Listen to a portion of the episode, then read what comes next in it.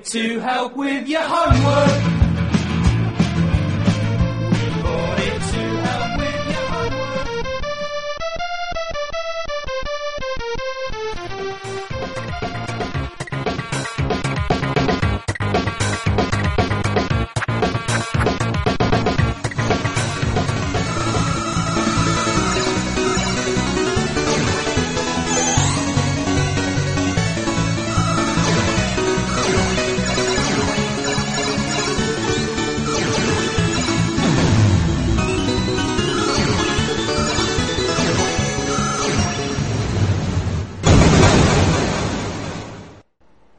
Computaria, porque velho é o seu PC.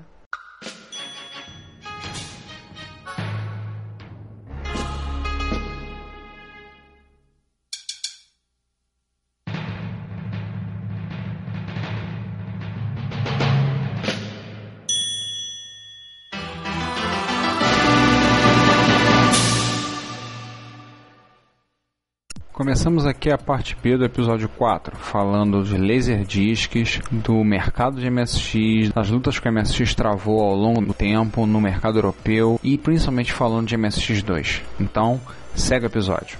Laserdisc é o seguinte, teoricamente ele é o pai do DVD. Não em termos de tecnologia, mas em conceito. Tentar botar um disco com um vídeo lá. Ele é do tamanho de um LP, um disco de metal do tamanho do LP, no qual ele podia, nas suas duas faces, botar uma hora e meia de vídeo, 2 horas mais ou menos. Os jogos eram gravados em forma de vídeo, assim como os vídeos. E vinha também uma ROMzinha para você rodar o jogo em si. É o famoso jogo de setinha. Você fazia uma ou outra função e o vídeo continuava. Se você errasse, o vídeo dava uma sequência de game over. Senão você continuava. Quem jogou Dragon's Lair sabe do que eu tô falando. O personagem vai lá e tudo mais. É um vídeo interativo, vamos dizer assim. Depois começou graças ao Superimposer da MSX, começou a tática de você colocar sprites em cima de fundos. Ou seja, você fazer um shot-up, joguinho de nave, com a navezinha feita em sprite MSX, a nave, só que o fundo rolando com vídeo. Ou seja, você via imagem realística. Tem um jogo, Astron Warrior, se eu não me engano, você sobrevoa a Lua. Astron Belt,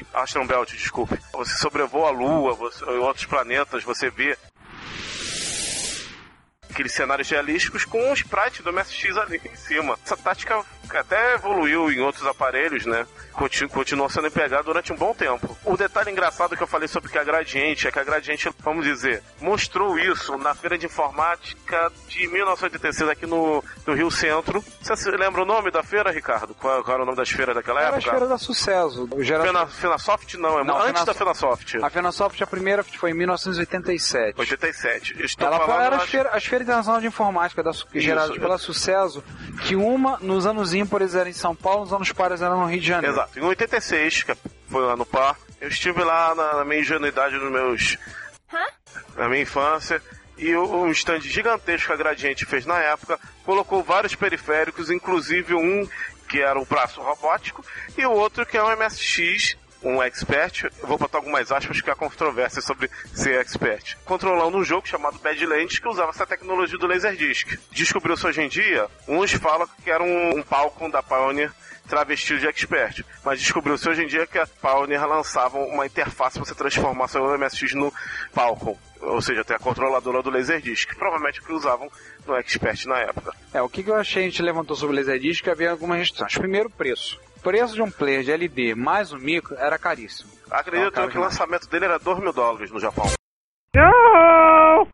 Equivalente, né? A penetração no mercado europeu acabou sendo restrita, porque teve PNTSC, padrão usado no Japão e nos Estados Unidos, passando para a Europa, era algum derivado do PAL, PAL G, PAL M, PAL N, ou até o SECAM. O SECAM na França, mas isso eu vou descartar. E outra coisa, depois que o pessoal vai, já que fica deslumbrado com os gráficos, descobre que a jogabilidade não era lá grande coisa, então tem gente ficando insatisfeita. A Pioneer investiu na ideia, que foi mais quem investiu, que ela fez 3 micros, o PAL com o PXV60, que era o padrão NTSC, o PX7 padrão PAL e o PXV60. Esse módulo de expansão que o João citou era o Falcon R101. Isso. E podia ser usado em alguns micros. É algo extremamente raro hoje em dia. Colecionadores normalmente são capazes de vender a mãe, a tia e as próprias irmãs para algum lugar para fazer tráfico de escravas brancas para conseguir pegar um desses. Olha que eu conheço alguns que realmente fazem fazem isso. Oh my god. Além deles, eu vi alguma coisa para ter suporte a LD, alguma coisa parecida. O JVC, o HC95, tinha suporte ao padrão VHD, que era um padrão parecido, mas não era exatamente o padrão. Era o concorrente, era VHD, era JVC concorrente. E a Sony fazia o VHC, que era concorrente do Laserdisc da Pioneer. Sim. Tornando o Betamax do L-Disc. Sim, o L-Disc tinha... Uma das coisas que tinha também da Sony, o MSX2 da Sony, que também tinha suporte LD, mas depois fazer muita gambiarra. Dava pra fazer. Alguma coisa de modelos que a gente achou, existiram alguns modelos com suporte, com 3 modelos basicamente, de Laserdisc. Não era qualquer Laserdisc que tinha suporte, tinha que ter uma porta serial para ser controlado pelo micro, tá? Alguns dos jogos que foram produzidos. Fortes jogos de arcade, e que inclusive apareceram em outras plataformas. Vou citar o Road Avenger, que acabou se popularizando no Sega CD, mas tinha no MSX. O Thunder Strike, idem, Time Gal. O Road Avenger e o Thunder Strike eram da Data East, originalmente arcade, e o Time Gal e o Reveja Fide Ninja, tô falando nomes americanos dos jogos, tá? Eram da Taito. Esses jogos todos foram portados primeiramente para o MSX e mais tarde para o Sega CD, o Laser Active da Pioneer, que era da plataforma Sega, mas usava LD, né? Mais tarde, todos eles pela Renovation, que era filial da Telenet, né? Era uma subsidiária da Telenet. Eles foram portados de arcade. Teve outros jogos também, teve jogo... A lista que eu achei de jogos aqui: Astron Belt, Strike Mission, Badlands, que era da Konami, exclusivo da MSX, Starfighters, Yakuba, Interstellar, ainda havia mais alguns. Time Gal, o João citou, tinha também mais alguns desses, o Yusei Yatsura, mais alguns. Que era baseado no anime da Loom, né, que no Brasil teve uma fita que foi lançada chamada Turma do Barulho. Se alguém lembra, manda DM pra gente. Deus me livre. Então você tinha aí esses que são um caso à parte na história da MSX, né, em termos talvez de... na história dos computadores. Se eu não estou enganado, acho que o MSX foi o único computador com suporte a Laserdisc. Videogames tiveram vários. Computador, acho que só o MSX. E para não deixar passar batido, usar o Al-Ami, a X660 e a X990, que eram os mitológicos MSX1 com um board de Sega Mega Drive. Ou seja, eram MSX1 e Mega Drive. Isso. Não, mas isso foi citado, assim como o Alcorão, todos eles. Mas a gente reforça porque eu tenho certeza que alguns dos nossos ouvintes não acreditam nisso. É verdade. Kill it! Também foram produzidos alguns LDs para MSX ainda educacionais, Rolling Blaster e alguns outros jogos foram desenvolvidos. Road Blaster é o nome japonês do Road Avenger, eu falei o nome americano dele. Então, muita coisa foi feita, muita... braço mecânico... Também mostrado pela Gradiente 86, sim, ela não lançou no Brasil para variar. Teve um micrinho, teve um robozinho da Mitsubishi que saiu na época, eu lembro que ela estava na primeira edição da MSX Micro, saiu um micro. Também mostrado pela Gradiente? Não, robozinho não. Era um robozinho, robô clássico, controlava. Era a tartaruga do Logo, muito bonitinha por sinal. Tartaruga do Logo, e por aí vai. Ou seja, era um micro que empresas trabalhavam com ele, era foco eletrônica de consumo. Então eram empresas que tinham interesse em vender computador para botar em casa. Então eram empresas que o negócio deles era vender e vender em larga escala. Era a primeira vez que o micro saiu apenas do grupo por restrito de desenvolvedores, de empresas que produziam computadores para empresas que produziam eletroeletrônico. Todos eles eram fabricantes ou de CD players, ou de TVs, de televisores, ou de aparelhos de som, ou de outras coisas, de câmera fotográfica, de relógio. Todos eles produziam outra coisa e foram entrar no mercado produzindo MSX. Isso, detalhe, no mundo todo, inclusive no Brasil. A gente comentou até que Sir Clive Sinclair disse que o MSX não era uma ameaça na Inglaterra, mas ele chegou a ser, em 1984, o micro mais vendido. Passou, na época, os Spectrum. Em 1984, 85, ele ultrapassou a vendagem do Spectrum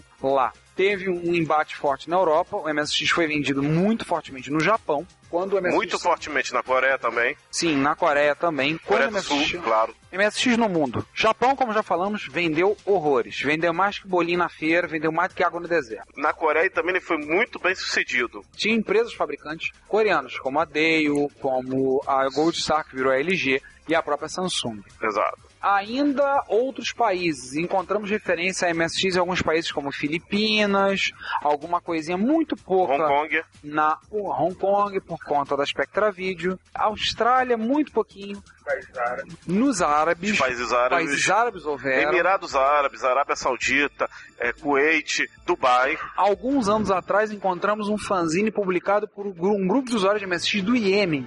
Na Arábia, por conta do... Então, o mundo árabe... O mundo árabe onde há petróleo... Aliás, o Al-Ami vendeu para todo mundo árabe que pudesse comprar. Emirados Árabes, Dubai, Kuwait... Ele também foi vendido para todos esses países. Na Rússia... A Rússia foi um caso à parte... Porque foi vendido um micro específico produzido pela Yamaha para informatização das escolas da antiga União Soviética. Isso é bem no finalzinho da União Soviética. Inclusive foi desenvolvido um módulo de rede, o qual permitia ter um computador do professor e poder compartilhar informações. Então tinha um módulo de rede. Aliás, o MSX na Rússia era usado muito para educacional e científico. Tem um caso super curioso que o MSX na Rússia, que é o seguinte. Vocês conhecem a Estação Espacial Mir, que já não existe mais. Pois bem, existe o MSX da Sony lá com... Você sabe o modelo de cabeça? Eu acho que era o HB G900. Era o que tinha digitalizador embutido. Tinha digitalizador embutido. Ele é usado na Mir para digitalizar imagens, algum tipo de outro controle em relação às reações climáticas, para isso tudo, dentro da Mir. Foi destruído com a própria na reentrada da Terra. Na lista de discussão de MSX internacional, foi feito um minuto de silêncio pela morte daquele MSX. Antes foi tentada uma campanha liderada por alguns usuários engraçadinhos da Espanha, querendo, vamos salvar o MSX2 que está na Mir. Infelizmente, não foi possível. Até porque para salvar ele, você comprava uns 4 ou 5 Turbo R's na caixa lacrados. Tirando aí, Europa. Europa. Oriental, o bloco oriental com influência da Rússia, algum país também que... Apenas os que faziam parte da antiga União Soviética. Estônia, Lituânia, Letônia. Exato. Isso assim, mas... Espanha, que eu acho que foi a base do MSX. Espanha, acho que da Europa, eu acho que foi o país que ele mais... Mas em termos de software, né? A Espanha nunca teve um fabricante. Que nem o Reino Unido, onde chegou a existir uma base considerável de MSX, mas não havia um fabricante. O único fabricante europeu de MSX era a Philips, que é de Eindhoven / Amsterdã, mas vende para a Europa inteira. Tanto que existiram micros MSX feitos pela Philips com teclados padrão francês, formato padrão alemão, além do internacional. O MSX esteve na Espanha, com a Gradiente ter sido o primeiro ou segundo mercado do MSX na Europa. Holanda também, talvez o maior, disputando com a Espanha, quem era o primeiro. Até hoje a comunidade de usuários de MSX da Holanda é muito forte. Depois vinha França, Itália, Alemanha. Alemanha é muito pouco. E Inglaterra também. Muito pouco. E os países nórdicos. Você ainda tem uma comunidade pequena, mas ativa. Suécia, Finlândia. Principalmente na Finlândia, hoje em dia. Mas teve alguma presença na Noruega, na Suécia e na Dinamarca. Muito pequena. Mas nos países nórdicos, principalmente Finlândia. Portugal, algum relato de Portugal? Portugal, algo muito pouquinho, pelo que eu vi. Muito pouquinho. Porque na época Portugal tinha uma concorrência forte entre os clones do Spectrum, que a Timex fez uma versão para sair em Portugal. Já que falamos de concorrentes, de países da Europa, o MSX na Europa, então na Europa Ocidental, ele travou batalhas ferozes no mercado com concorrentes de peso. Aí você está falando da Commodore, você está falando de clones de Apple, está falando dos micros da Sinclair, esse Spectrum principalmente, que foi um grande hit. Amstrad. Não foi tão cruel como foi nos Estados Unidos. Nos Estados Unidos, a gente já comentou sobre isso. No momento que a MSX foi lançado, os Estados Unidos estavam no meio da guerra de preços que o Tramiel criou, então não houve um interesse. Queira ou não, a gente tem que considerar o fato de que, na época, havia um grande sentimento anti-japonês nos Estados Unidos. Sim.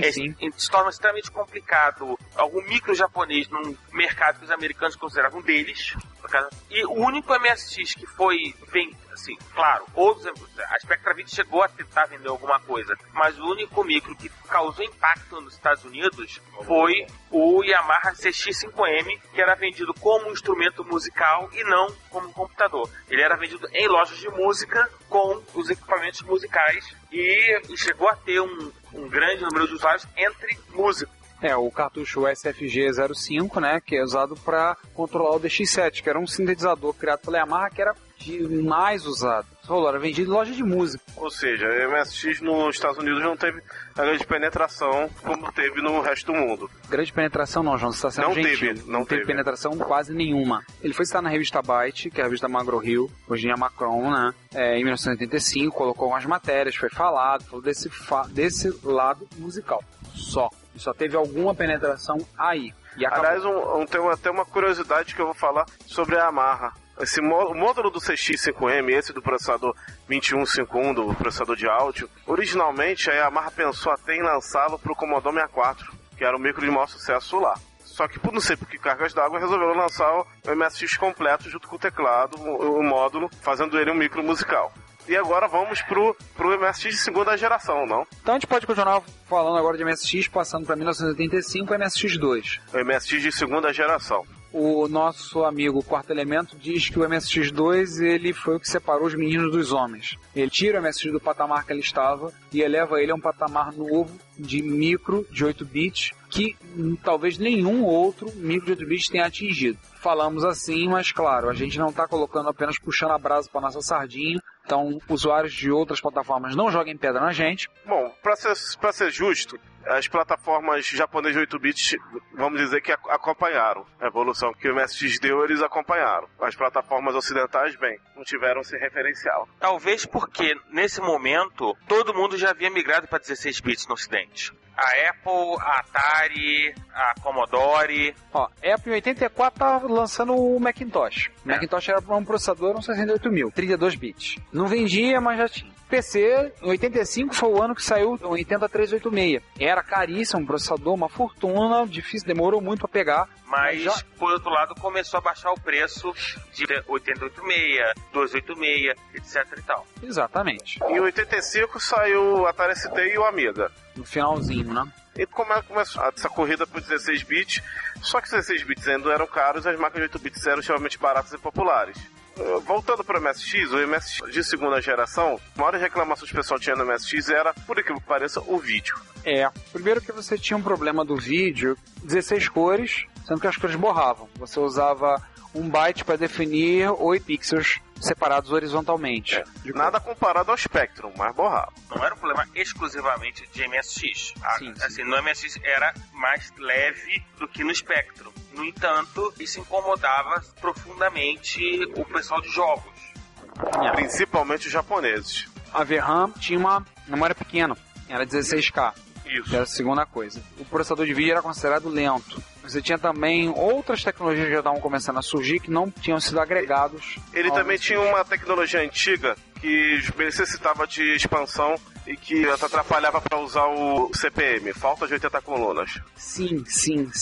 Ele era capaz de rodar o CPM, mas para você tinha que ter, no MS1 tinha que ter o famoso cartão de 80 colunas. Apesar de ter os 80 ali, apesar de poder rodar tudo bonitinho, precisava de uma placa ainda, no caso o cartucho de 80 colunas. Então, o MSX2 veio para sanar tudo isso. Detalhe que a gente ia passar lotado, a questão da memória. Por exemplo, 64K já era um problema naquela época e havia necessidade de programas mais demandantes de memória para continuar a expansão do mercado MSX. E aí a ideia dos slots, apesar de ser extremamente simples e engenhosa, se tornou um problema. Não era um padrão de direito, mas acabou tornando-se um padrão de fato no MSX2, que foi a Memory Maker. Sim, a Maker. Que permitia que micros acessassem até 4 MB de memória. O que em 1985 era muita coisa. O movimento você percebe nos fabricantes de jogos, esse advento de mais memória já foi exigido um pouco antes, nos cartuchos chamados Mega ROM. Se bem que o primeiro Mega ROM surge em 1986. 86. Nemesis, conhecido no Japão como Gradius, para MSX surge em 1986. É o primeiro cartucho Mega ROM.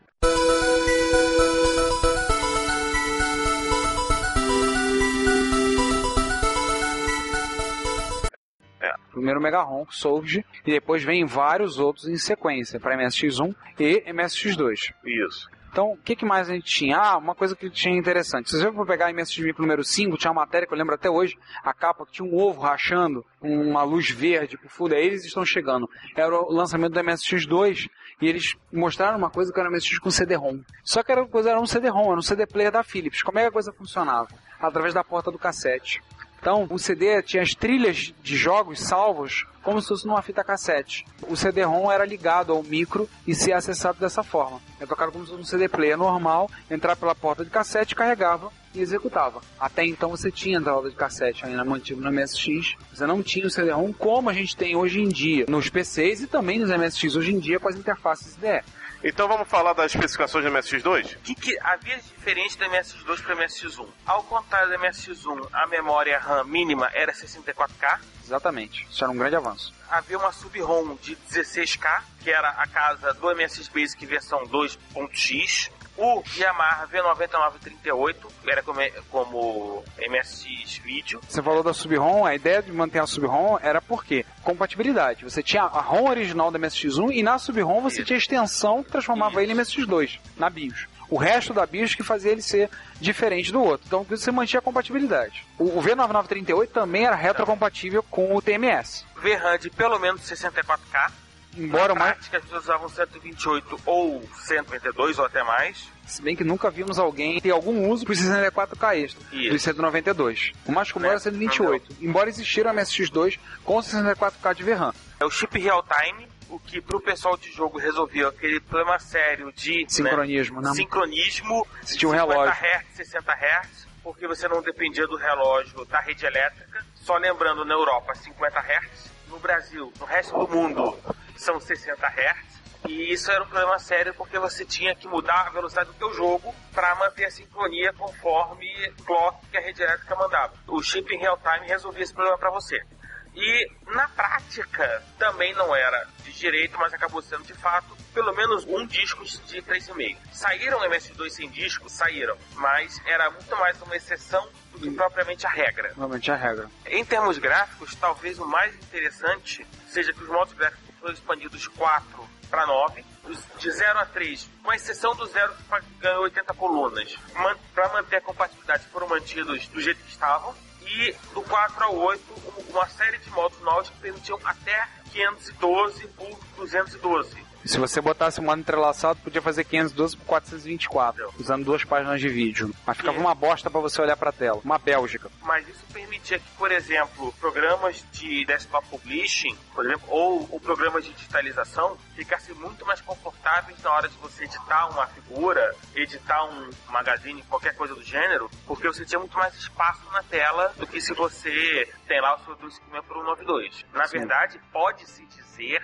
e aí alguém vai me jogar pedra, mas eu mantenho a minha opinião, de que os modos estendidos do MSX2 permitiram que o MSX fosse usado para essa classe de produção semi-profissional, de edição de imagens, desktop publishing, etc e tal. Por favor, se for jogar pedra, passa uma fila e pega a senha. Além disso, tem outra característica muito interessante, que é sprites multicoloridos. 64 sprites, cada sprite com até 8 a 16 cores. E agora a cereja do bolo de todas essas. 512 cores de paleta, 16 simultâneas.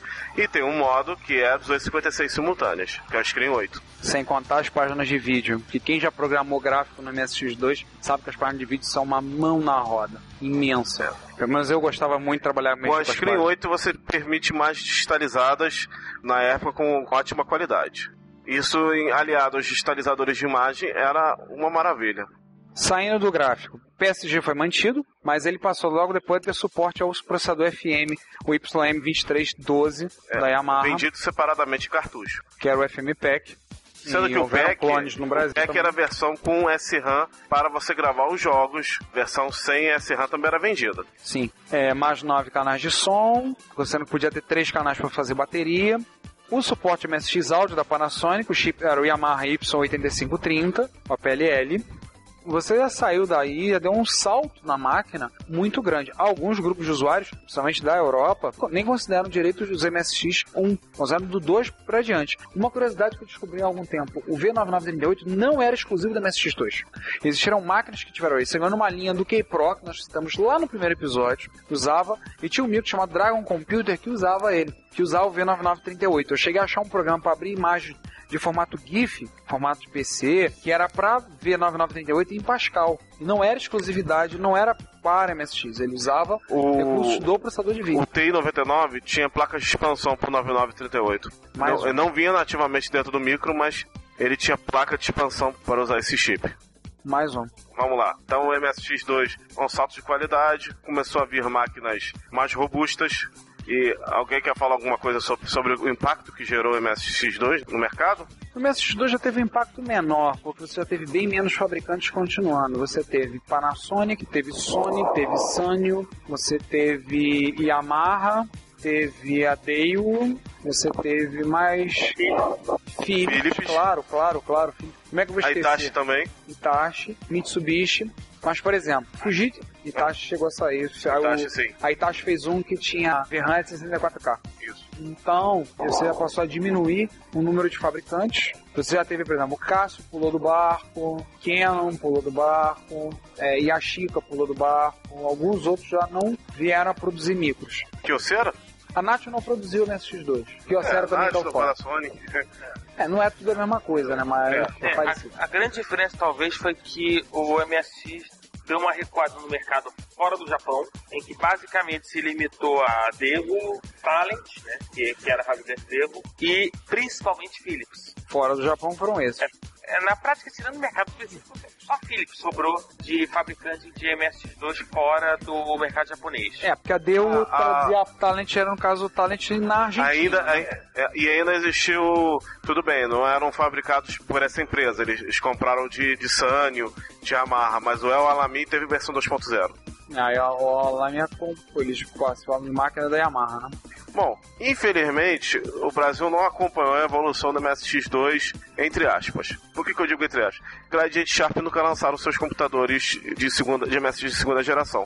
Aliás... Houveram muitos boatos, que acho que é isso que o Ricardo quer falar, não é? Aliás, eu conversei com um dos diretores da Sharp na época, o senhor Miguel, e ele me falou, né, a Epcom, no caso, tinha a intenção de fazer um Hotbit 2.0. Tanto que se você abrir um Hotbit preto, você vai encontrar os conectores nas posições para fazer. Mas devido à circunstância que a gente vai comentar num episódio mais específico de MSX no Brasil, a gente comenta. A Gradiente, reza-se a lenda que a Gradiente ia fazer um 2.0, mas na época do plano Collor, quando veio e aquele susto de quem pegou a época de congelar as poupanças, seguraram tudo isso aqui, e foi um aperto danado, vários software houses tiveram problema, inclusive uma de uma pessoa que é um amigo nosso pessoal, que é o Rogério Bellarmino, da Youngsoft. Alguém da turma lembra do Palhada City? Pois é, a gente vai no futuro entrevistar um dos sujeitos que era um dos donos da Youngsoft. Vai falar também que enfim levou aquele advento de Palhada City. Ele falou com a gente que uma coisa que ferrou a empresa dele na época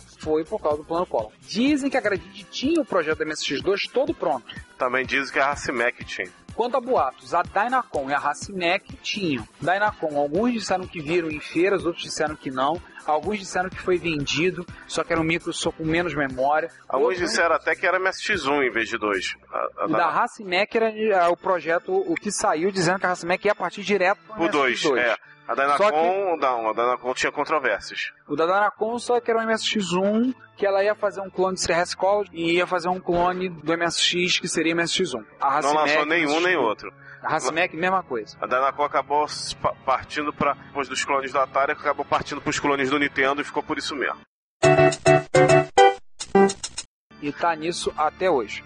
Isso que é o mal. Voltando, aí tivemos os clones, mas o que acontece? Oficialmente a MSX2 nunca entrou no Brasil. Porém, graças ao jeitinho brasileiro, tivemos kits de transformação de MSX para tanto o MSX2 quanto o 2+, graças à CVS, para quem não sabe, é Ademir Karchano, também o criador da Mega RAM. Aliás, o AC de Ademir Karchano, o VS da sigla, era o nome da primeira esposa do Ademir, que um dia, quando a gente fizer uma matéria, se conseguimos convencer o Fudeba Velho a falar, ele vai revelar qual é o outro significado. Enfim, o acesso nosso para o MSX2 houve aqui no Brasil, mas a nível de kit de expansão da máquina, seu Expert, seu Hotbit, você chegava, botava o micro lá, falava, por favor, dá o dinheiro, transforma, e não era pouco dinheiro, era bom dinheiro, se não me engano, $300 ou $400 na época.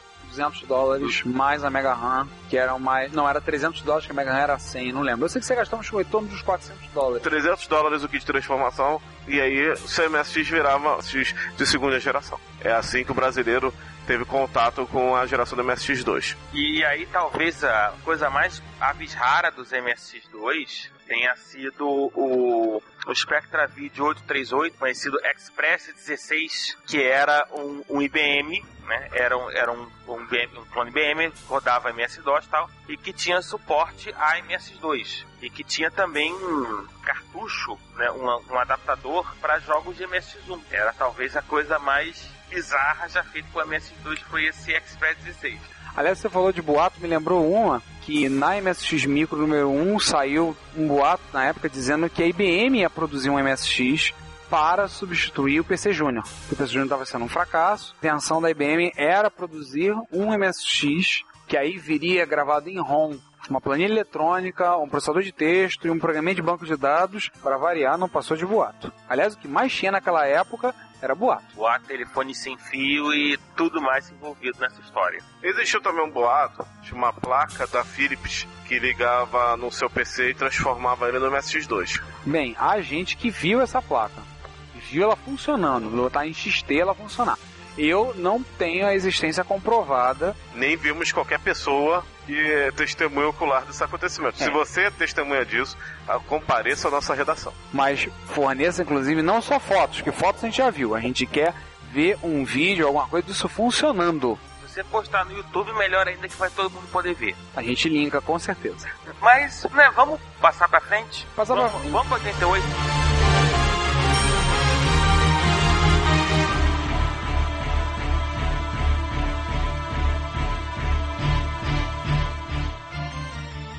Começando mais uma sessão de notícias. Para quem acha que esse mundo de retrocomputação está muito parado, mal sabe o que a gente tem encontrado, né, César? O que a gente tem encontrado por aí... É, para usar um bordão, coisas do arco da velha. Da velha, do velho, do novo... E muita coisa. Na última vez que a gente gravou uma sessão de notícias, a gente fechou contando notícias de MSX. Nesse vamos começar falando duas notícias relacionadas a MSX.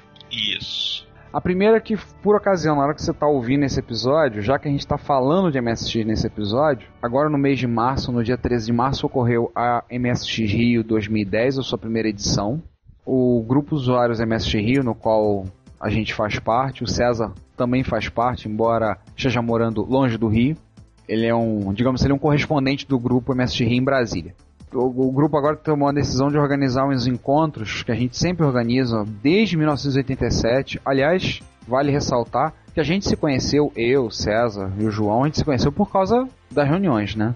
Isso. O Quarto Elemento também. O Quarto Elemento. Aliás, eu organizei o primeiro MSX Rio com ele, né? Isso foi a coisa mais engraçada, porque eu não tinha carro, nem ele. Nós éramos dois duros, ferrados, batalhando no lugar para fazer um encontro. E fizemos o primeiro encontro já em 1997, o que alguns dos nossos ouvintes mais novos vão parar e pensar: nossa, eu tinha 3 anos nessa época, eu tinha 4 anos, nossa, eu era uma criança.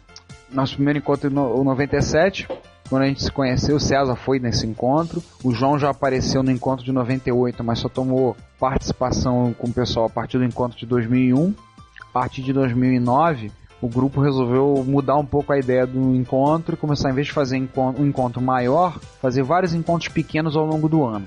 Isso. Ano passado a gente fez a experiência, fizemos em julho e setembro, lá no Sesc do Engenho de Dentro, na Avenida Amaro Cavalcante 1642, no bairro do Engenho de Dentro, em frente ao Engenhão, só que o Engenhão é do outro lado da linha do trem, não tem o que errar.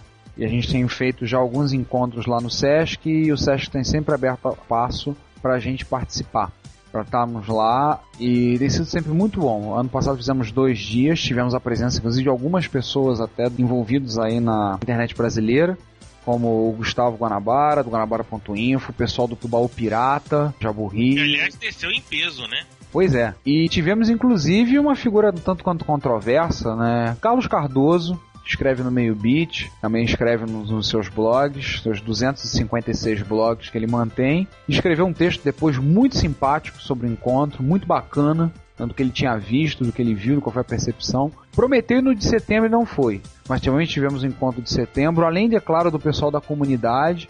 E esse ano a gente vai adotar esse modelo. Fizemos o primeiro lá no Sesc, no Engenho de Dentro, foi muito legal. Não deu muita gente, mas também não é um encontro para dar muita gente. Se alguém vai com a mentalidade, vai chegar lá e encontrar centenas de pessoas, milhares, estandes e tudo, não. vai para algum congresso, vai para um fórum, vai para outra coisa, a gente deve ter tido acho que umas 25 pessoas, 30 no máximo. Mas é a diferença que você vai ter um encontro de grupo de usuários, você vai ter conversas todas relacionadas, no caso, ao MSX. Aliás, Ricardo, posso fazer um parênteses? Pode. Pro pessoal de outros grupos de usuários, eu tenho certeza que eles existem, não se escondam.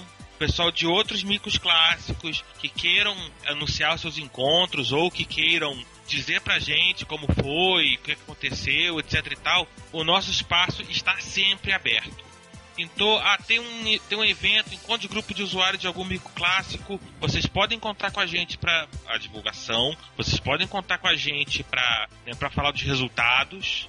Sim, com certeza, assim, a gente sabe é que, infelizmente, o grupo mais ativo é o pessoal do MSX. Acabou se tornando o pessoal o grupo mais ativo. Mas tem gente que lida com o Spectrum, tem o pessoal do Amiga, tem gente de outras plataformas, tem também, como não lembrar, do pessoal do Canal 3, que é um grupo muito forte em São Paulo, mas tem gente no Brasil inteiro, de colecionadores. Pode ser certeza que o espaço do Retrocomputaria está aberto para divulgar. Uma vez teve até uma oferta, a pessoa, pô, a gente pode conseguir um lugar grande, fazer um encontro grande, mega, tudo. Eu falei, olha, se tiver grupos organizados dispostos a fazer, a gente consegue fazer o que tem, por exemplo, nos Estados Unidos, como um Vintage Computer Festival, que reúne gente de todas as plataformas, gente, inclusive, que lidava com um grande porte. Tem fotos que a gente vê do pessoal lidando com grande porte nesses encontros, montando pequenos CPDs e demonstrando. Dá para fazer muita coisa, mas a gente precisa de grupos de usuários. O pessoal do MSX, o qual a gente se inclui, tá dentro. Estamos aí. A gente vai participar, vai estar ajudando, organizando. Mas tendo o pessoal também disposto, pode ter certeza. Tá fazendo encontro? Tem espaço para ser divulgado. Quiser dica, ideia de local, a gente está sempre disposto a ajudar, porque a gente tem adquirido uma certa experiência, né? 13 anos fazendo encontro? Aprende-se alguma coisa em 13 anos, né? Pois é, né? O que não fazer, principalmente, né? Retrocomputaria informa. Ricardo trocou de lugar com o João, né? Aliás, João, tudo bem? Oi, gente. E aí, pessoal. Estamos aqui mais uma sessão de notícias. Pois diga é, aí. A gente estava comentando de MSG e tal. MSX Rio, estive lá, foi muito boa. Sim, que eu posso dizer, o que mais chamou a atenção é que, novamente, a Tecnobyte, representada pelo senhor Ricardo Aze, que esteve lá apresentando novidade pessoal. Desta vez a novidade já para consumo, para venda, porque já está disponível para venda, inclusive. Isso é novidade, inclusive. Super novidade. Algo pronto para vender. Algo pronto para vender para quem é usuário de MSX, o OPL4 Shockwave. O que é isso? Quem já ouviu falar da Moonsound? Moonsound é um cartucho que dá superpoderes no áudio do MSX, porque ele tem o chip do OPL4 da Yamaha. Um chip até raro e cobiçado até um tempo atrás pelos próprios usuários de PC, porque existiram algumas placas de som da Yamaha e algumas outras de outras empresas com ela, que dá 18 canais PCM e mais 24 canais FM com Wave Table. Pois é, exatamente essa mesma tecnologia que você vê que foi feita pro PC, fizeram pro MSX. É um grupo holandês, se eu não me engano, que fez, não me recordo o nome, que fez a Moonsound. E ela era sempre um artigo muito caro, porque o preço dela em euros era 400 euros, 500 euros. É porque era um chip raro, não foi um chip de grande quantidade, né? A gente contou um pouco essa história no episódio, né, nesse episódio 4. Isso. Né, a gente contou um pouco da história triste da V9990. E aí é aquela história, a produção é de pouca quantidade, um chip que todo mundo quer. O pessoal da Sunrise.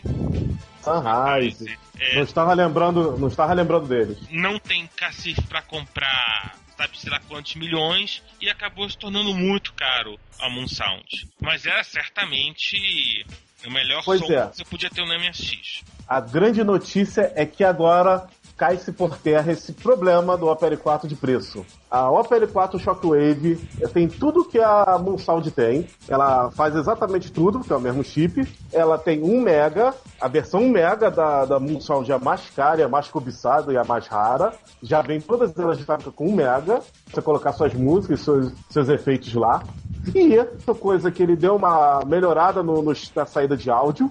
A saída de áudio tá com filtro que deixa o som mais limpo. E agora vem a novidade que todos querem saber. Além de estar sendo vendida aqui no Brasil, está sendo vendida por R$350. Que é um preço baixinho. Baixinho? Poxa, é um preço excelente. E vindo também do Ricardo Azen, aliás, corram porque ele já tá fazendo e já tá saindo.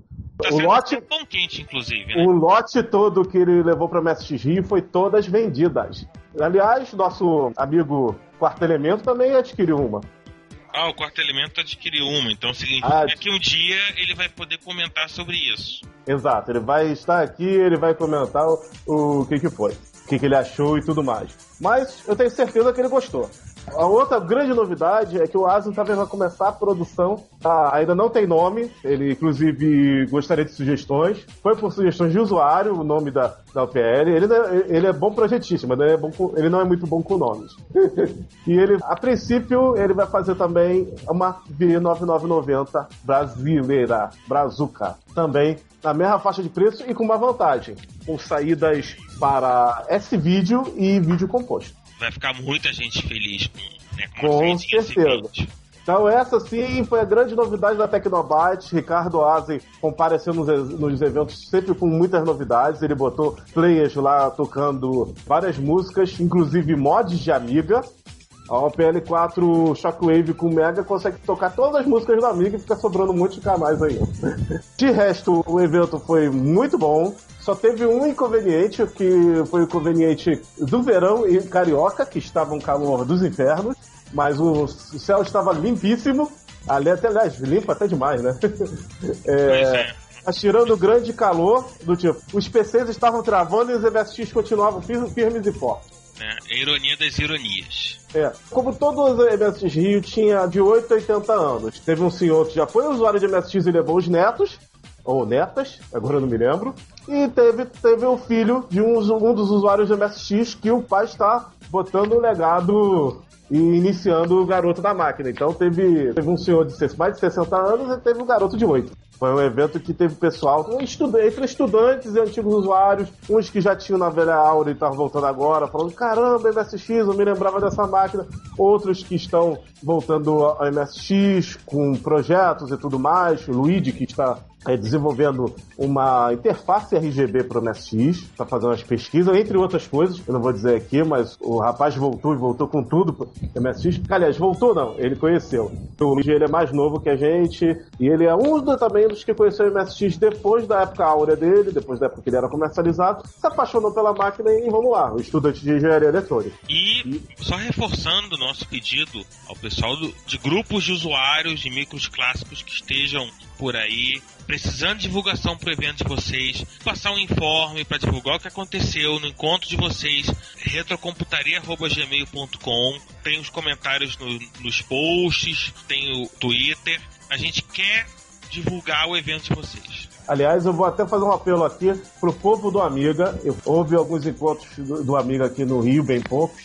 Acho que teve mais foi em São Paulo, mas povo do Amiga, se vocês quiserem fazer um evento, se for no Rio é melhor ainda, porque eu estou doido para ir para um encontro de Amiga e não ouço mais o pessoal falar de encontros do Amiga, principalmente aqui no Rio. Então, quem tiver, entre em contato, com certeza eu estarei lá, levarei até a máquina.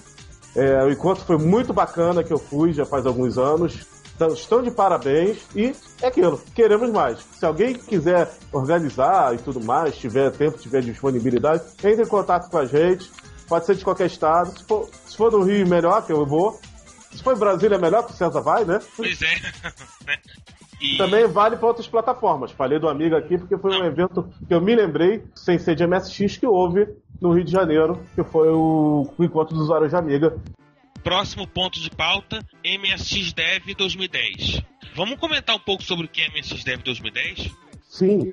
Primeiro vamos falar o que é MSX Dev, né? É bom E depois vamos falar uma coisa legal que ele gerou cross-plataforma. É. Fala aí, César, o que é o MSX Dev aí, pessoal? Sendo muito rápido, né, o MSX Dev é uma competição anual de desenvolvimento de jogos para MSX. Eles têm umas regras específicas do que o jogo tem que, onde o jogo tem que rodar. Por exemplo, em 2010, o jogo tem que ser um arquivo ROM em no máximo 128K, tem que rodar no mínimo, ou seja, a mínima configuração que o jogo tem que rodar é no MSX1 com 64K de RAM e 16 de VRAM e PSG. E óbvio, né, no caso o jogo tem que rodar também nas evoluções da plataforma. E por aí vai. Você pode usar qualquer linguagem de programação, tem que ter, né, um manual de instruções em inglês, etc e tal. E Open Sponsorship, ou seja, quem quiser pode criar uma categoria desde que vá lá e dê o prêmio. Já é um evento que é bem tradicional dentro da comunidade MSX, né, o MSX Dev, e agora em março teve a chamada para a versão 2010. Né? A gente já contou as regras da versão 2010, inclusive você pode acompanhar por outros sites, como o caso do MSX.org. Aliás, inclusive MSX.org... hoje, acabei de ler aqui na MSX.org, em 24 isso que eu ia falar. Já aumentou para €60 o prêmio. Exatamente. Você desenvolve aí, tá isso para chance de ouro. Tem um júri para julgar os jogos, né? E, bom, você ia falar alguma coisa, né, João? O que eu ia falar é que aconteceu uma coisa muito legal. Para variar. Pra variar, eu interrompo absolutamente todo mundo nesse podcast, mas tudo bem. Mas a gente interrompe todo mundo, né? Um passa à frente do outro toda hora. Isso é normal. Então, né, depois do meu tradicional corte brutal num participante do Retrocomputaria, pra não perder o hábito, o João... Você que andou por dentro dessa história do MSX Dev, né? Teve coisas muito interessantes rolando. Sim. Conta aí. Aconteceu uma discussão no próprio fórum do MSX.org que eu achei muito interessante. Alguns usuários, que é cross-plataformas, também eram usuários de MSX e Amiga, começaram a questionar por que a plataforma Amiga, ao contrário das plataformas de 8-bits, não tinha um Amiga.dev no caso. Por que não rolava isso com a plataforma Amiga? Houve uma discussão e isso acabou gerando uma coisa muito boa. É que alguns membros do Fórum AmigaNet viram, gostaram da ideia e começaram a discutir entre eles para ver se faz um evento, um AmigaNet Dev, vamos dizer assim, não sei qual vai ser o nome, também com um mote de fazer com a menor configuração da Amiga possível, caso Amiga 500, clássico, com o Motorola 68000 de 7, 512 de RAM e o flop, né, o rodando de flop, no caso não o ROM, né? Convenhamos, é uma coisa muito interessante. Isso muito legal, porque... Sim, achei isso genial, porque uma plataforma, os usuários de uma plataforma que tem uma afinidade com a outra acabaram dando uma ideia e gerando um discurso, uma outra plataforma distinta, mas também de micros clássicos. Isso achei muito bacana o que aconteceu e eu espero mesmo sair do Amiga.dev. Nós vamos falar dele aqui também quando estiver tudo pronto, estiver saindo. Não sei ainda detalhes, porque essa ideia é muito nova, surgiu muito recentemente. E já que a gente falou de Amiga, né, só para manter o equilíbrio da força, vamos falar de um evento relacionado. 18 de março saiu o primeiro Atari ST, 520. 18 de março de 1985. 85. Ou seja, ele Portanto, ele fez 25 anos, 25 né? 25 anos. E o Bendy Edwards, que é autor de um blog muito bom sobre Vintage Computing and Gaming, o vintagecomputing.com, que vai estar aí no nosso show notes. Ele fez para a PC World um slideshow fantástico por dentro do Atari 1040 STF. Opa! Presentão de aniversário aí pros usuários, hein? O STF foi o modelo mais popular, de certa maneira, assim, entre as diversas variações, e ele, né, fez uma autópsia, né, do 1040, né, em cada... Aí você, por exemplo, no terceiro slideshow, você vê claramente as duas portas MIDI, né, que eram, como a gente já comentou, um grande diferencial do Atari ST. Sim, esse negócio da porta MIDI fez o Atari ST ter muito espaço em estúdios de gravação, para músico, trabalho de música. É absolutamente fantástico. Ele abre o case, ele mostra o que tem lá dentro, vale a pena. mesmo que você não seja um fã de Atari ST, vale a pena você ver a autópsia. Ele fez uma série de autópsias de micros clássicos, o Chris Edwards, e esse é o presentão de aniversário que o Atari ST ganhou. Aliás, ele foi o mesmo que ano passado fez a autópsia do Atari 800? Que ano passado o Atari 800 fez 30 anos. Ah, eu vi a autópsia do Atari 800, muito legal. Vale a pena. Inclusive, eu acabei de descobrir, o meu tanque Panzer não era o único que tinha uma chapa de metal protegendo, né, tudo, todo o computador da radiação. Mas eu duvido, aliás, que o Atari ST americano era mais leve que o meu alemão. Aliás, César, já que você teve o seu tanque Panzer, você já verificou se ele era à prova de balas? Eu nunca precisei testar, pra dizer a verdade. Se bem que se fosse um terminal IBM, um 3270, provavelmente aquilo é a prova de balas, porque ele conseguiria ser mais pesado e uma placa mais grossa do que alguns Atari ST juntos.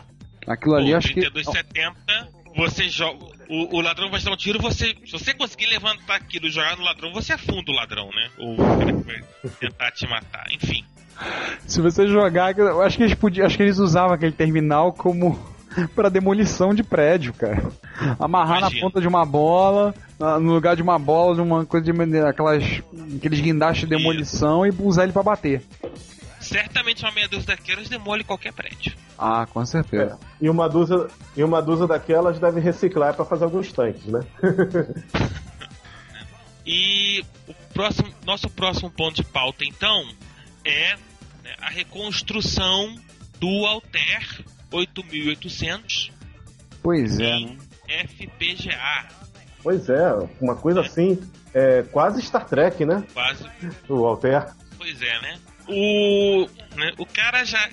Ele já é um pouquinho chato, o tal de Vince Briel, que fez esse trabalho. Ele já fez uma réplica do Apple I e fez uma réplica de um computador que não falamos da Commodore, que é o Commodore Q1. K e M1. Sim, o K1, que era foi o primeiro. Falaremos no... Isso. Em um episódio apropriado. Falando que vamos falar no especial da Commodore. Porra, não me corta. Então, o interessante que ele fez, então, um clone do Apple I. Eu lembro que há um tempo atrás eu vi o pessoal lançando o Apple I, uma placa comemorativa de aniversário do Apple I, lá pra quem quisesse, tudo. Eu lembro que tinha ouvido falar, mas ele, só uma coisa, ele fez a réplica naquele gabinetezinho de madeira? Não, o que ele fez, ele clonou, né, o Apple I, mas ele não fez pelo menos até onde eu vi, ele não fez a réplica de madeira. Também a dose, né? Esse que eu tava vendo do Altair, o que ele fez? Ele acrescentou uma porta VGA e uma porta PS2, ou seja, você pode ligar um teclado de PC e pode ligar um monitor nele e usar. E ele emulou o Intel 8080 num microcontrolador Atmel AVR. A gente ainda vai voltar a esse tipo de coisa. A última vez que o Vince Briel postou sobre o projeto Altair, já tinha conseguido ser validado, ou seja, já conseguia rodar programas. Depois de um mês de programação intensa, o Altair 8800 Micro está funcional. Ele consegue rodar todos os comandos do Basic de 4K e eles estavam testando o de 8K. Vince ainda pretende fazer mais 2 modelos diferentes. Há uma história que eu vi no site nacional que saiu, por acaso, foi no guanabara.info, que ele estava querendo fazer um gabinete de PC no formato exatamente igual a um Altair 8800. Que aliás tá aqui falando justamente disso, tipo, que eles estão trabalhando para fazer esse gabinete PC. Cara, não tem nada. Se sair um preço convidativo, eu compro. Eu monto meu PC dentro de um gabinete desse. Já pensou que onda? Cara. Poxa.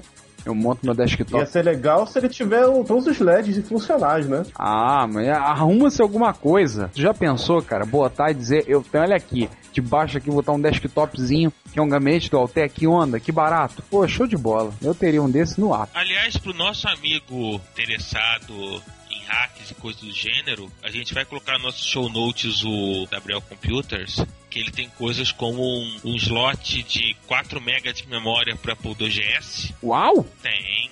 Poxa. Que ele ainda vende sem popular, porque ele não conseguiu dar uma fonte para colocar o chipzinho de RAM. E eu olhando aqui a figura, quem já abriu um Expert vai se sentir em casa. Mas passei no site da Real Computers, vale a pena, o cara é punk. E a gente fica por aqui então, né? Já tem notícia muito bacana rolando. A gente volta então no próximo episódio, né? Isso. É o quê? Brasil.